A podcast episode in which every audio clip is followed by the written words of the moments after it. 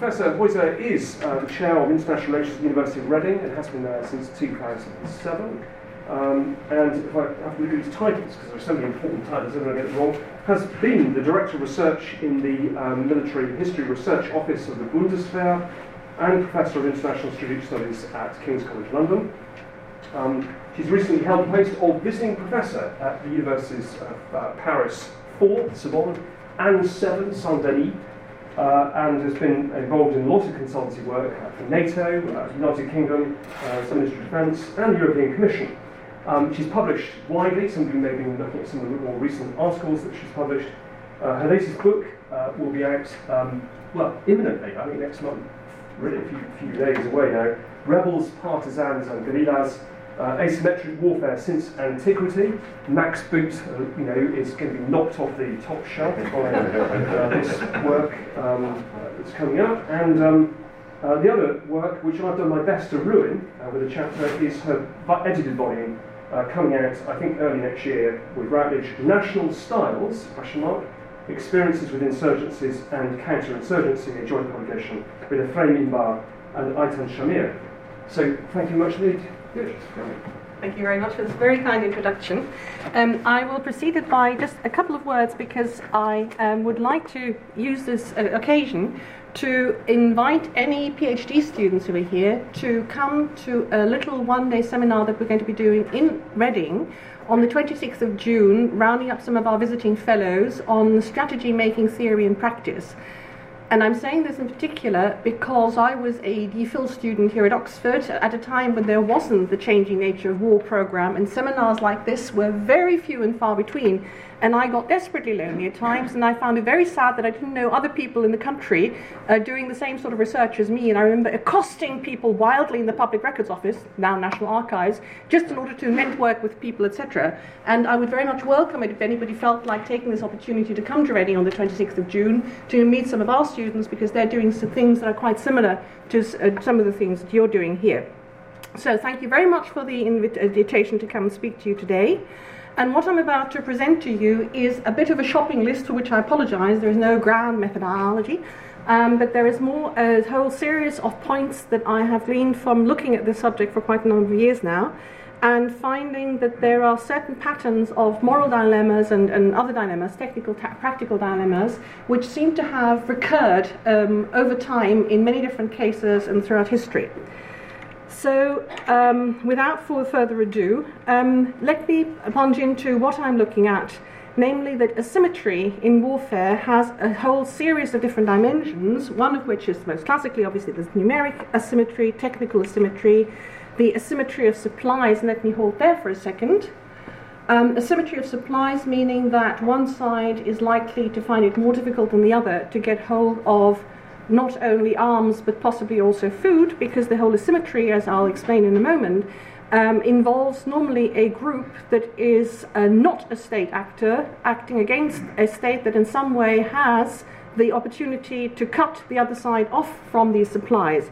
There, there are important consequences flowing from this. And the legal asymmetry, which I've already almost touched on, when saying that there is this asymmetry in one side being a state actor, the other likely not to be a state actor, the, many cases will come to mind where you say that's not that simple. We're not just talking about state actors, non-state actors, but let's just stick to these few points for the moment.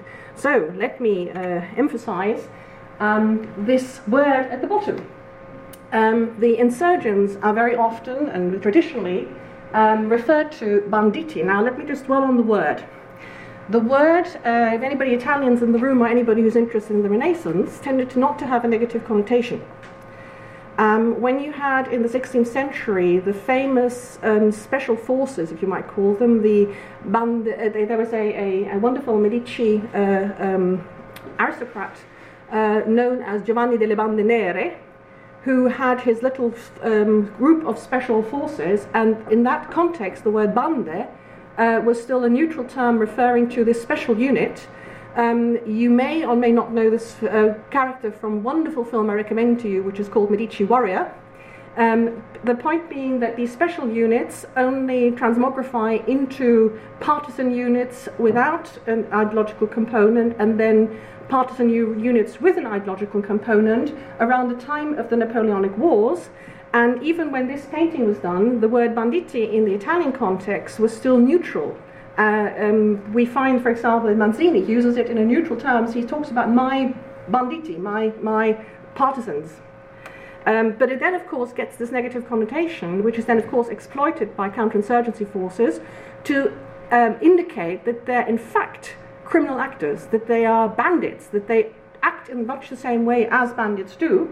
And if you look at the tremendous and wonderful work that Charles Esdaile has done on the uh, Spanish Peninsular War and the um, guerrilla uh, in Spain against Napoleon, you will find that he shows lots and lots of evidence of overlap between practices and also social provenance of the guerrilleros who had very often been banditi and actually after the um, end of the guerrilla um, sometimes turned back into, bandit, uh, into, uh, into bandits and that this was one of the great preoccupations then of the Spanish government to try to regularize them because they were not only people who were difficult to control in a disciplinary military sense, but also difficult to control from the point of view that they had criminal networks. So, asymmetry of supplies, they have the need to draw on criminal networks for their supplies. They're involved with criminal networks, and therefore, um, very often you have, in the context of an insurgency, an element of warlordism uh, and an incentives to keep the conflict going. And this was something that I came up against, particularly when I was in NATO and the Yugoslav wars were still going on and the Kosovo war was starting, but Bosnia and Herzegovina somehow didn't quite die down because there were so many groups of, in some form, fighters, to use a, a slightly neutral term, who had become very strongly involved with the, the criminal side of this whole uh, enterprise.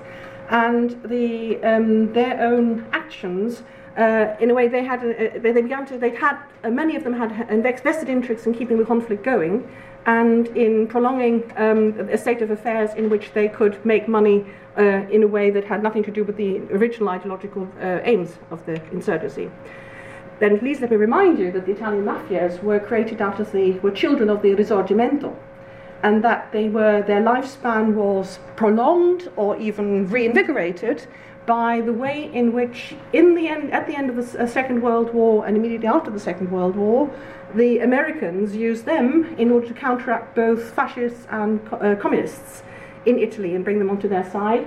And the same is true for mafia rings in southern France, which were practically created by the Allies in, at the end of the second, towards the end of the Second World War, because was, these were criminal groups that were um, um, uh, fed uh, money and, and, arms by the Allies because they were at the same time against Vichy and against the Germans. So there is this very strong uh, overlay. And incidentally, I have a student working on this, so if anybody wants to meet her, that will be come to Reading on the 26th of June.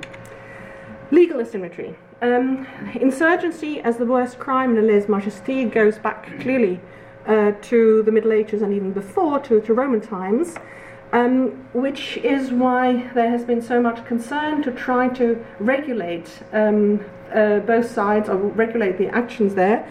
Uh, with a rather feeble attempt made in the Hague Convention to give them some protection by rec- recognizing them in some way as um, protected by the laws of war um, by giving them or by trying to force upon them two um, rules which they couldn't possibly meet in most contexts. And those are the ones I've highlighted in red, namely that they would get protection as militias and volunteer corps if they had a fixed distinctive emblem recognizable at a distance and if they carried arms openly. And any of you who've sat at the feet of Adam Roberts um, will know that these are the, the great problems that you have that the, the very moment you are distinguishable, it's very difficult for you to be a, um, an irregular fighter and it's very difficult for you to work in the resistance. So the whole point is that is, these are the two um, things that they can't do because they, w- they won't survive if they do that.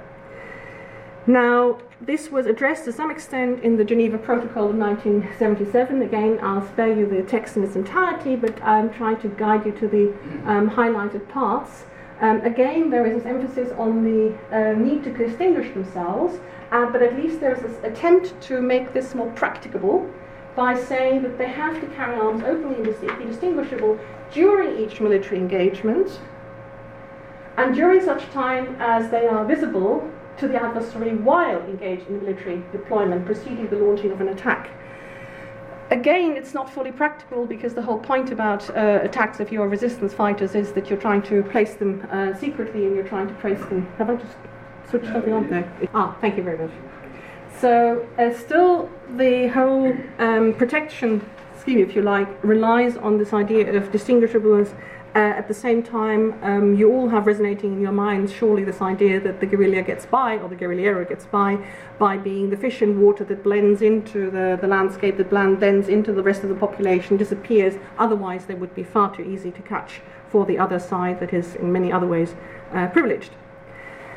Now, let me just give you a brief glance on the legal situation or the thinking about the right to rise up against the tyrant. And I'll go back to the Maccabees, um, not simply because I like going back a long time, but because this particular issue has been invoke, invoked by Christians throughout centuries and centuries um, for the simple reason that this is a text that seems to condone rising up against the head of state, the legitimate ruler uh, who, by the very nature of the fact that he is suppressing religion or a particular practice of religion, becomes illegitimate.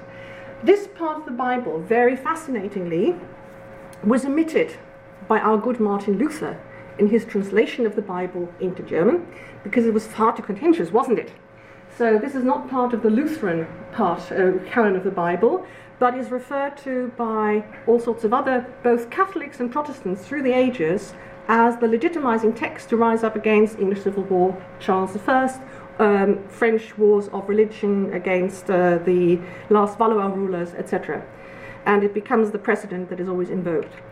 Then um, you had an early notion creeping in. Uh, my friend and colleague Alan Cromartie tells me that this has probably never been absent, but from the 13th century onwards, you get an expressed notion, it's not just Locke, but from the 13th century onwards, you get a notion that a ruler owes his place not only to God, but also to the people. Some, and the, the word election is not mentioned, but somehow there is this implication that the people have chosen him. And of course, there were earlier forms of electing rulers. Therefore, there is actually a long time before Locke a notion of somebody being chosen by a group of people who, therefore, in theory, have the right to take that choice away, away again from that person or their position away again from that person if the person is a tyrant. In the 16th century, as I've already mentioned, you have it coming up in a very big way in the French religious wars, which is in many respects the, um, uh, the laboratory of new thinking about statehood. And you have it in Grotius, who explicitly says that, that in certain circumstances people should have the right to rise up against the ruler. Then he has a whole paragraph in which he says in those circumstances you can't. Um, but it's clearly something that is troubling minds from the 16th century onwards and is becoming very articulated. And if you look at the 18th century, um, eight, sorry, 18th century humanism, if you look at the, the, the Encyclopédie of Diderot d'Alembert, they have a whole article in which it is spelt out that this is a just cause for war to rise up against a, um, an, an unjust ruler. And the interesting thing in all of this is that it spells out also the droit d'ingérence. This is not a 20th century invention. The right to intervene goes back to these texts, and particularly to the 16th century ones, where the prince is actually obliged to go and help an oppressed populace of another prince if that prince is suppressing the righteous religion or the legitimate religion. So, quite interesting that this is again something with quite a long uh, precedent. Um, interestingly, the idea that you have only got, uh, you can only have peace if you have good governance is one that is linked to this and also goes back uh, far further than some 20th, 21st century IR theorists might think. It, we find it in Machiavelli, um, interestingly, because again, everybody tends to think of Machiavelli as somebody who uh, will always preach uh, what is convenient for the ruler, but classically, this is one of the areas where he packages his teaching in forms of it would be in your interest to do this because it would be, it probably is going to work, and therefore it'll be your interest, when in fact, what he's selling is what is actually morally preferable. And this is not the only uh, area where he does this. Um, he has anything he writes, uh, or he wrote about uh, insurgency and counterinsurgency, revolves around how it is only in your interest and wise to diffuse any tensions created within the state through good governance, i.e., do prevent, uh, apply preventive medicine rather than just cruel suppression once you get to it. And if you do have to uh, have to suppress an insurgency um, you can't do it through by, by killing everybody. The, you have to practice mildness. An English um, cleric called Matthew Sutcliffe, who was a, was a product of the other place, and was pretty close to the Earl of Essex, who was, as you know, one of Elizabeth I's uh, military leaders, uh, also articulated ideas on this subject. Very interestingly, inspired himself by Spanish thinkers, although he really loathed the Spanish, and the whole uh, tenor of his writing is to go to war against Spain. Um, but in that, he actually articulates that you cannot possibly pacify a hostile population unless you could do it by good governance taking his, in a way, his adversary would have been done Bernardino Mendoza, same time, late 16th century Spaniard, uh, does exactly the same thing. And he, um, Mendoza was a fascinating character. I'll stop myself from telling you all about him because there's so much. But he was, uh, along with the Duke of Alba, in the Spanish attempt to quell the Dutch wars of independence, which, as you may recall, took 80 years and in the end proved unsuccessful. And Alba was very notorious for the cruelty that he practiced and the, the, the atrocities he, uh, that were committed under him. Uh, and Mendoza um, was strongly against this, and at the end of his life articulated a whole um, body of, of, of, thoughts on this matter, in which he said that you cannot practice counterinsurgency by cruelty; it will work against you. Then another one of my great heroes, uh, early 18th century person who was a theoretician and a practitioner. He was a practitioner both as a general and as a diplomat. He sat in peace conferences and also was an administrator of Spanish overseas territories and was heavily involved in the Spanish War succession. Uh, Santa Cruz de Marcenado uh, spelt out in great detail material about how to pacify an insurgency, how to prevent it, and if it has broken out, how to pacify it and it reads as though it was the blueprint for Petraeus' field manual. It really does. Uh, he's afterwards completely forgotten because he writes in such a cumbersome way. Uh, in the 19th century, still referred to. In the 20th century, nobody talks about him. Um, but the whole Petraeus approach seems to have been a complete reinvention of the wheel that you can find in so many respects in, in Santa Cruz de Marcenado, which is all about um, uh, taking the, uh, isolating the leaders, making the, winning hearts and minds, bringing the population over to your side, uh, ensuring that they live in a flourishing economy, restructure the economy, give them a um, vested interest in the new situation, um, build, uh, uh, further their commerce, uh, build universities for them. Great belief in 18th century belief in education, and it's it's it's absolutely wonderful. And you get it again in uh, Diderot and Alembert, where again a pacification of an insurgency can only possibly be done by uh, practicing what today would be called good governance. Now, there's the other side, which also goes back to the 16th century. This, um, there was a um, Frenchman called probably Locke and Sayance. I think he, we think he changed his name because he was persecuted. Um, and he was a rabid uh, Huguenot uh, who has long parts about how you should try to be kind to your adversaries unless they really fail to see the, their, the errors of their ways, in which case you should repress them ruthlessly. Um, you have the practitioners of whom I've already mentioned, Alba in the 16th century, uh, in the uh, attempt to repress the, the, the Dutch wars.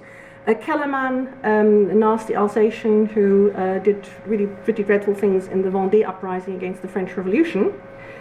And you had, uh, very importantly, and uh, somebody who articulated all this, um, a Frenchman Bugeaud.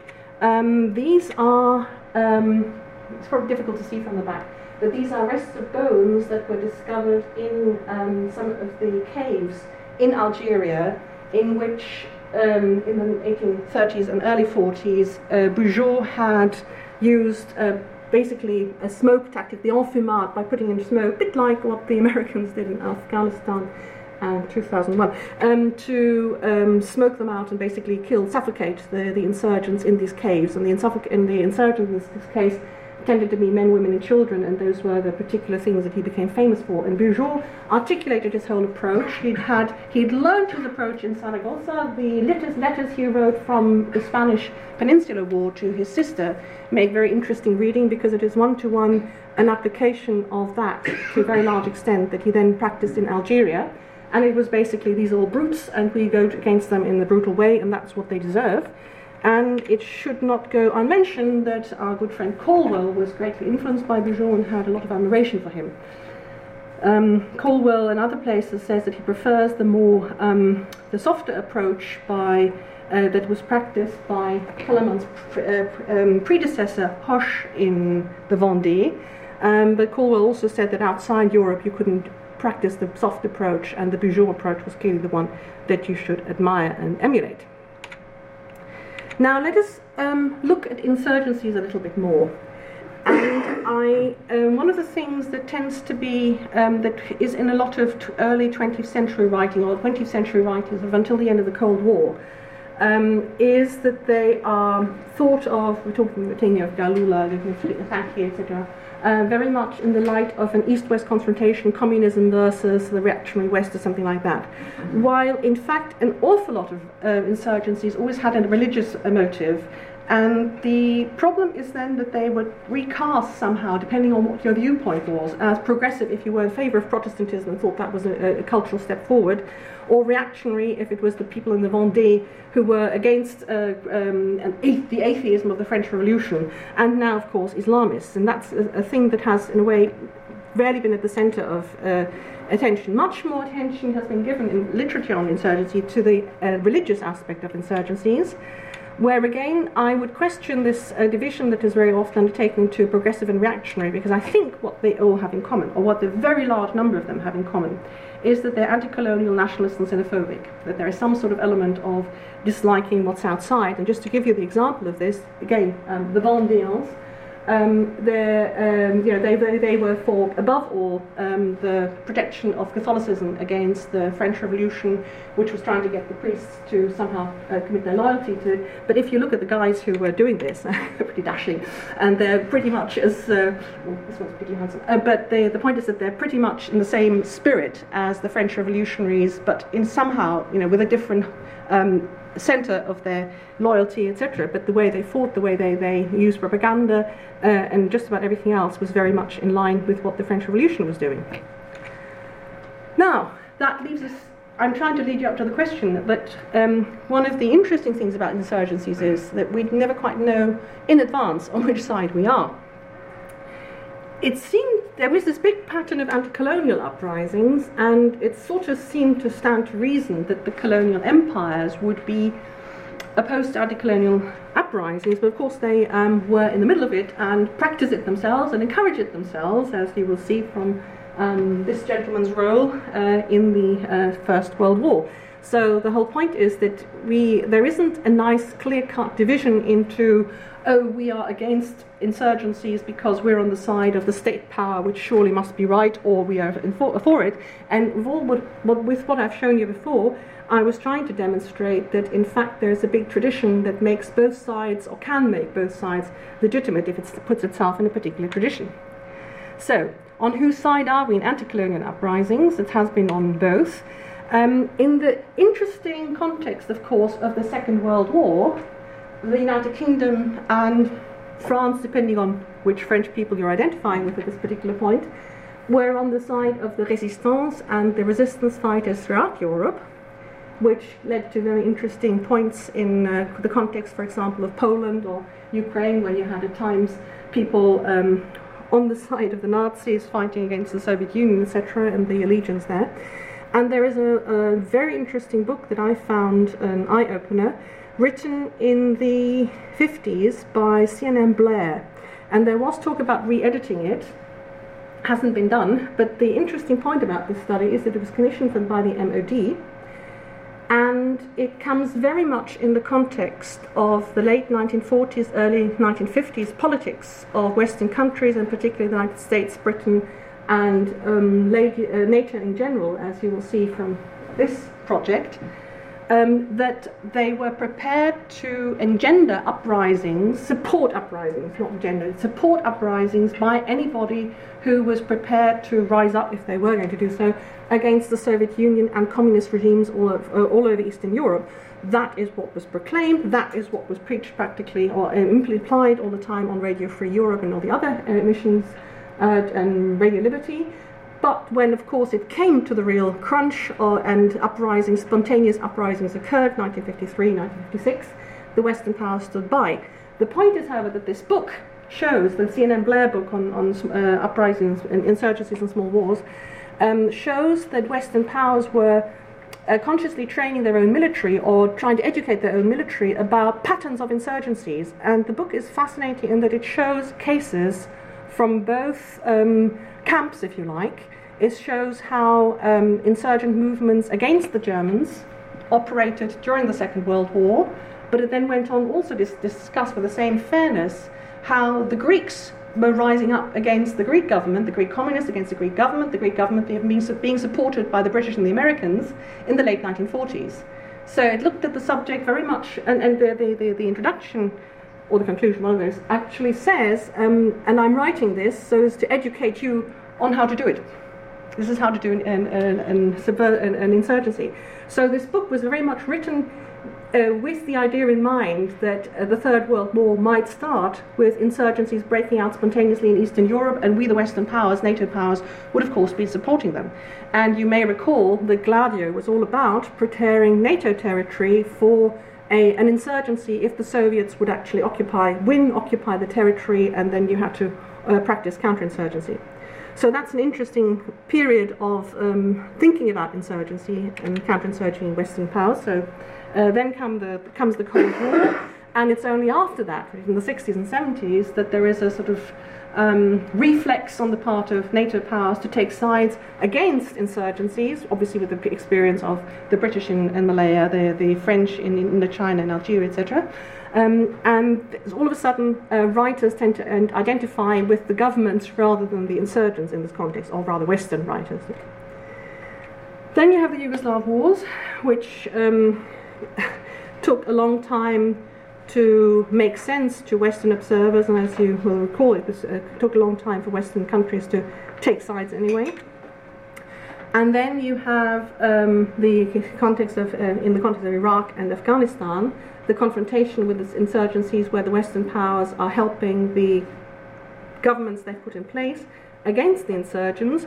And then you have a, um, a mix of different situations with Libya, Syria, and Mali, um, one where uh, the uh, NATO countries have taken the side of the insurgents, Mali where they've taken the side of the counterinsurgents, and Syria where there's no interaction. So there is no pattern, um, and I am or on, of on whose side we are, uh, which I'm underlining because I've talked to um, audiences in countries where people automatically assume that insurgents are good things and counterinsurgents are bad things, and that this is defined from the beginning, and that you have to side with insurgents. Um, the fact is that Western governments have difficulties in taking sides and deciding on whose side they are. Now, um, this is the bit that I'll, uh, I'll spare you because I think we're running slightly out of time. Um, but if you will, if you ever have time to go onto YouTube and to watch a little bit about the Zen master in Afghanistan in Charlie Wilson's War, which is one of my favorite books and also films, um, it's the wonderful little story about uh, how um, whether it is a good thing or not uh, that you're supporting somebody can change over time. It's a little story. I'll tell it to you rather than to play around with the technology now. Um, it's a story about a little boy who's given a horse, and everybody in the village says how wonderful, and the Zen master says, Let's see. Boy falls from the horse, breaks his leg, and it'll, he'll always have a limp. And everybody says, Poor, poor, poor boy. Zen master says, Let's see. War comes to the village, all the young boys are recruited. This boy is not recruited because he can't go to war. Everybody says, What an enviable situation. Zen master says, What? Let's see. So um, this is this, the, uh, the wonderful story about then therefore about Western uh, arming of the Taliban and then finding themselves at the receiving end of all this. Now, there are clearly two um, approaches that we have now and that create a moral dilemma for us um, on uh, insurgencies and counterinsurgency which is the one approach on which international, on the one hand, on which international law has been built since the 19th century, namely that of state sovereignty and the non-interference of a state's internal affairs, very much against what that tradition that I named, that I uh, spread out for you, um, on interference in case of a, t- a tyrannical regime uh, preached. And you have, on the other side, the responsibility to protect I've already hinted heavily that there are precedents in this that go back, in fact, to the Crusades, but definitely to the 16th century. Um, the, this idea that princes have the moral obligation to go and help a population against a tyrant. That is an international law ever since. And you had the practice of the 19th century in which you had liberal interventionism and you had, uh, on behalf of Christian subjects in the Ottoman Empire, and you had that element and that practice during the uh, world wars. So, again, something with a long tradition and a long story beforehand. There is this tension in international law, therefore, the idea that you have to respect sovereignty and uphold it because it's in your own state's interest, and on the other hand, have this uh, droit d'ingérence. Um, what are the factors that played into that in a very big way? I think um, uh, it's interesting that Kouchner himself, um, uh, as you know, he was in Médecins Sans Frontières and was very heavily involved in this, and his own account in which he gives of how the Médecins Sans Frontières and the droit d'ingérence comes into being, um, he goes on quite a lot about the um, the acte manqué, the thing that people did not do, i.e., intervene in Hitler's Germany. Um, and I think that is something that is an undercurrent in, in a lot of people's thinking, um, and I think it, and I think rightly so. Um, his own account of it is that the thing really got started with the French, the, the French doctors in Biafra, and then the Médecins Sans Frontières, and then uh, the term is, itself seems to have been coined by Jean-François Revel in 1979. That's in a way the early uh, period of it. And then you have further manqués. There are further things that we failed to do and that have given us a feeling of guilt um, of uh, Yugoslavia itself. The, the famous Srebrenica case is, is, the, is, emblematic for that, and of course, uh, the intervention in Rwanda that didn't take place. So you get this shift towards a new um, uh, emphasis within the interpretation of the UN Charter.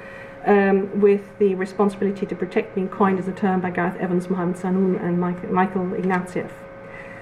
Let us go uh, step back and look at causes of uprising and how this now represents a dilemma in view of what I have outlined as the tension in international law between sovereigntism and the res- responsibility to protect. If you look at the causes of uprisings, um, they seem to be very much something that you can see uh, over centuries as patterns that repeat themselves. Um, how do you approach those and how do you intervene with them in them? Because there's clearly in all of those whether they're religious or ideological whether they're a question of poor governance unequal distribution of resources injustice the suppression of minority rights failing or failed states none of these can be addressed if you strictly uphold sovereigntism and this idea that you can't intervene in another state.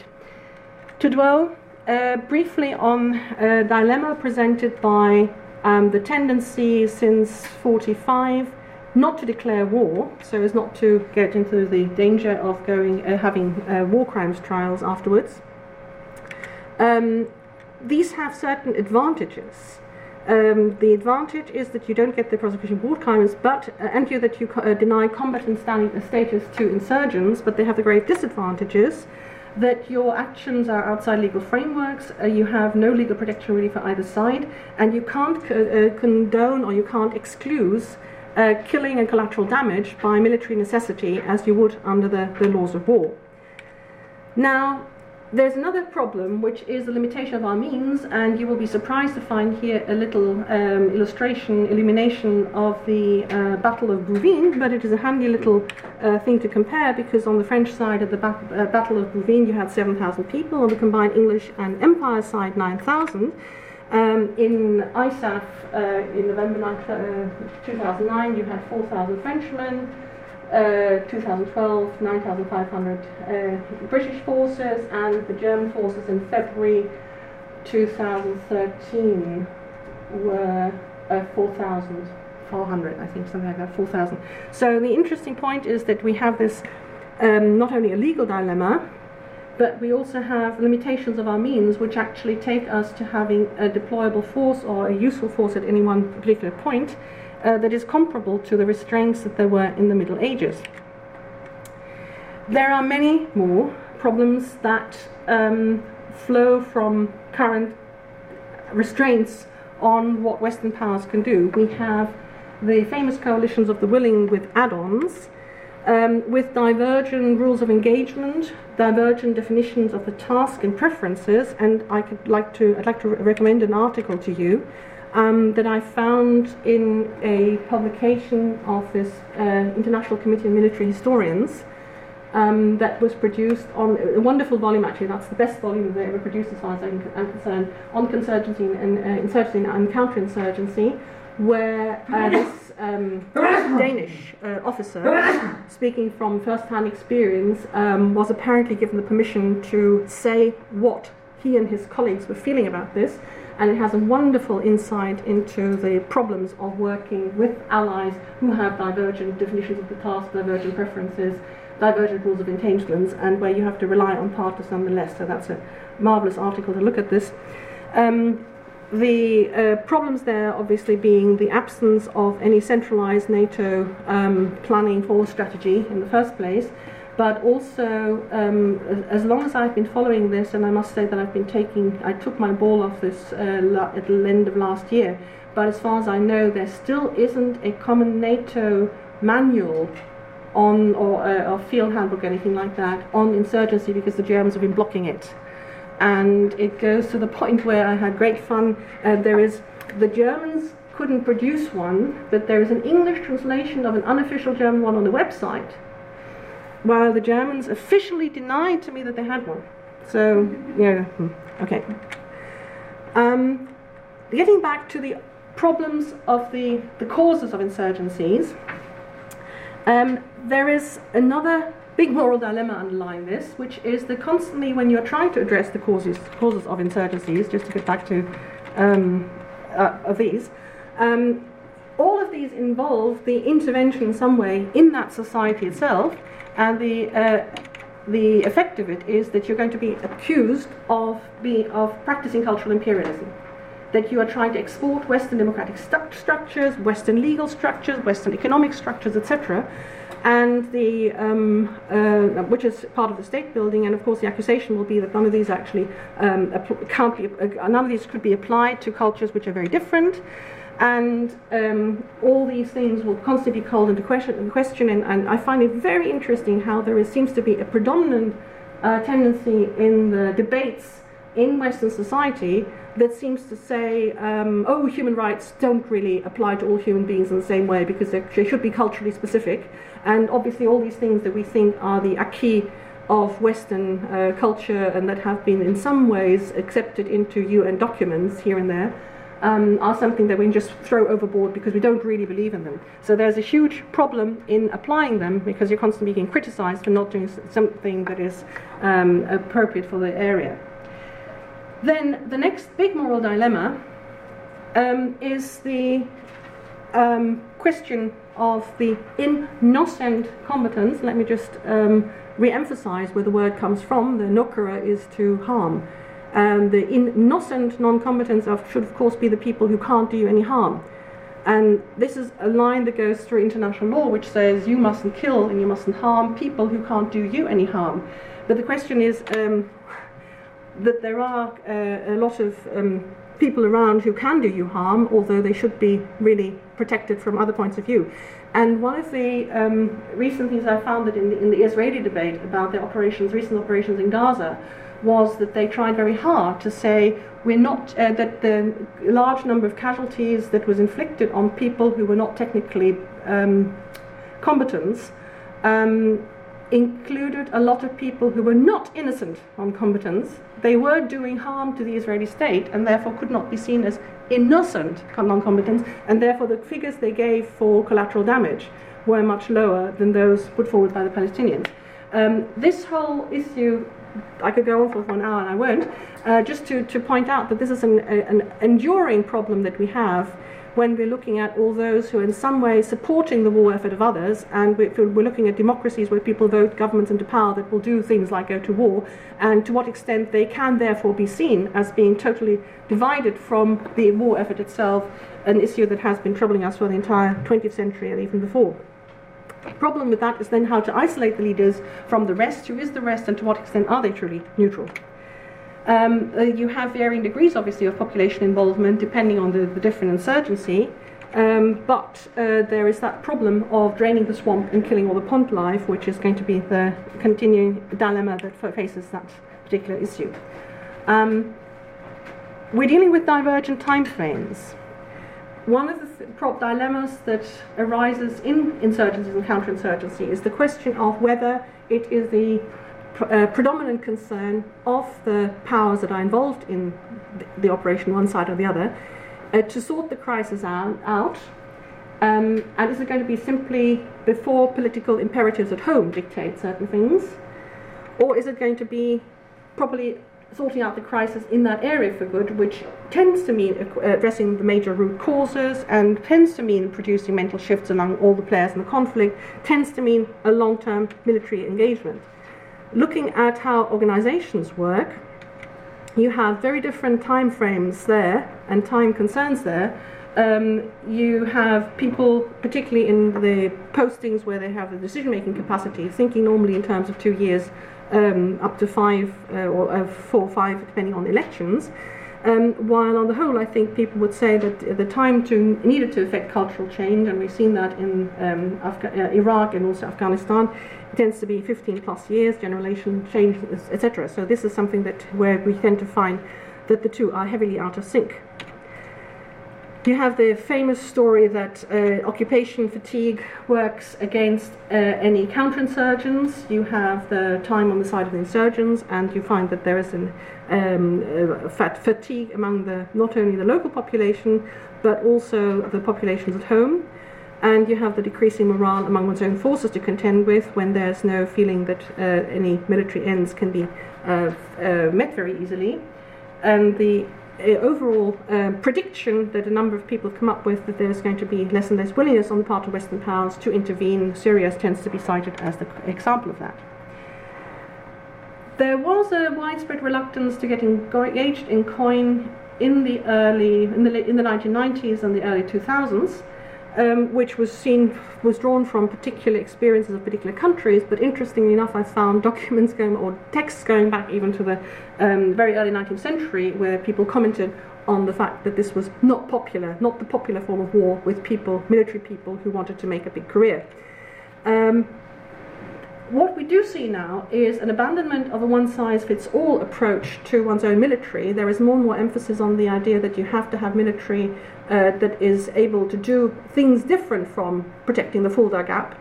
Um, all second and third rate powers have the enormous problem that they can't really afford that sort of specialization. That really they haven't got enough personnel to train for completely different missions, um, with the overall effect that there tends to be concern now whether people are still uh, competent to wage regular war, and if everything is now too ex- extremely gone over to the um, concentration on uh, counterinsurgency and the uh, irregular war. Um, there's the old story of how to hand over to the locals and how what you, you really want to do is you want to uh, force the, uh, give the subject back to the, the local forces, um, which builds on a very long tradition of employing locals to fight locals, which of course goes back to, in fact, Roman times but uh, which has a very live tradition still with the French Foreign Legion and uh, the British use of indigenous forces. Um, you will recall that T. Lawrence is famous for having said that it's much better that the locals take a long time and make many mistakes while doing something rather than giving it to them on the platter, but at least they have the ownership and then they feel that it's their achievement. Um, the problem that you immediately have from this is that the regime that you've put into power um, will be very desperate to avoid being seen as a puppet re- regime, of which it, of course, will be accused, and therefore will probably do things just to spite you, just in order to be seen as independent. Um, when you would be advising them to do things differently, and I think that's a, an, something that's been observed many times in Afghanistan in particular. Uh, you have the another moral dilemma which comes into this, which is that in tribal societies or societies where there is a tribal element or there is some element of minorities, ethnic minorities, time and again, um, groups have been mobilized against the insurgents who had an interest in cooperating with the counterinsurgent power because they were a minority, because they were different.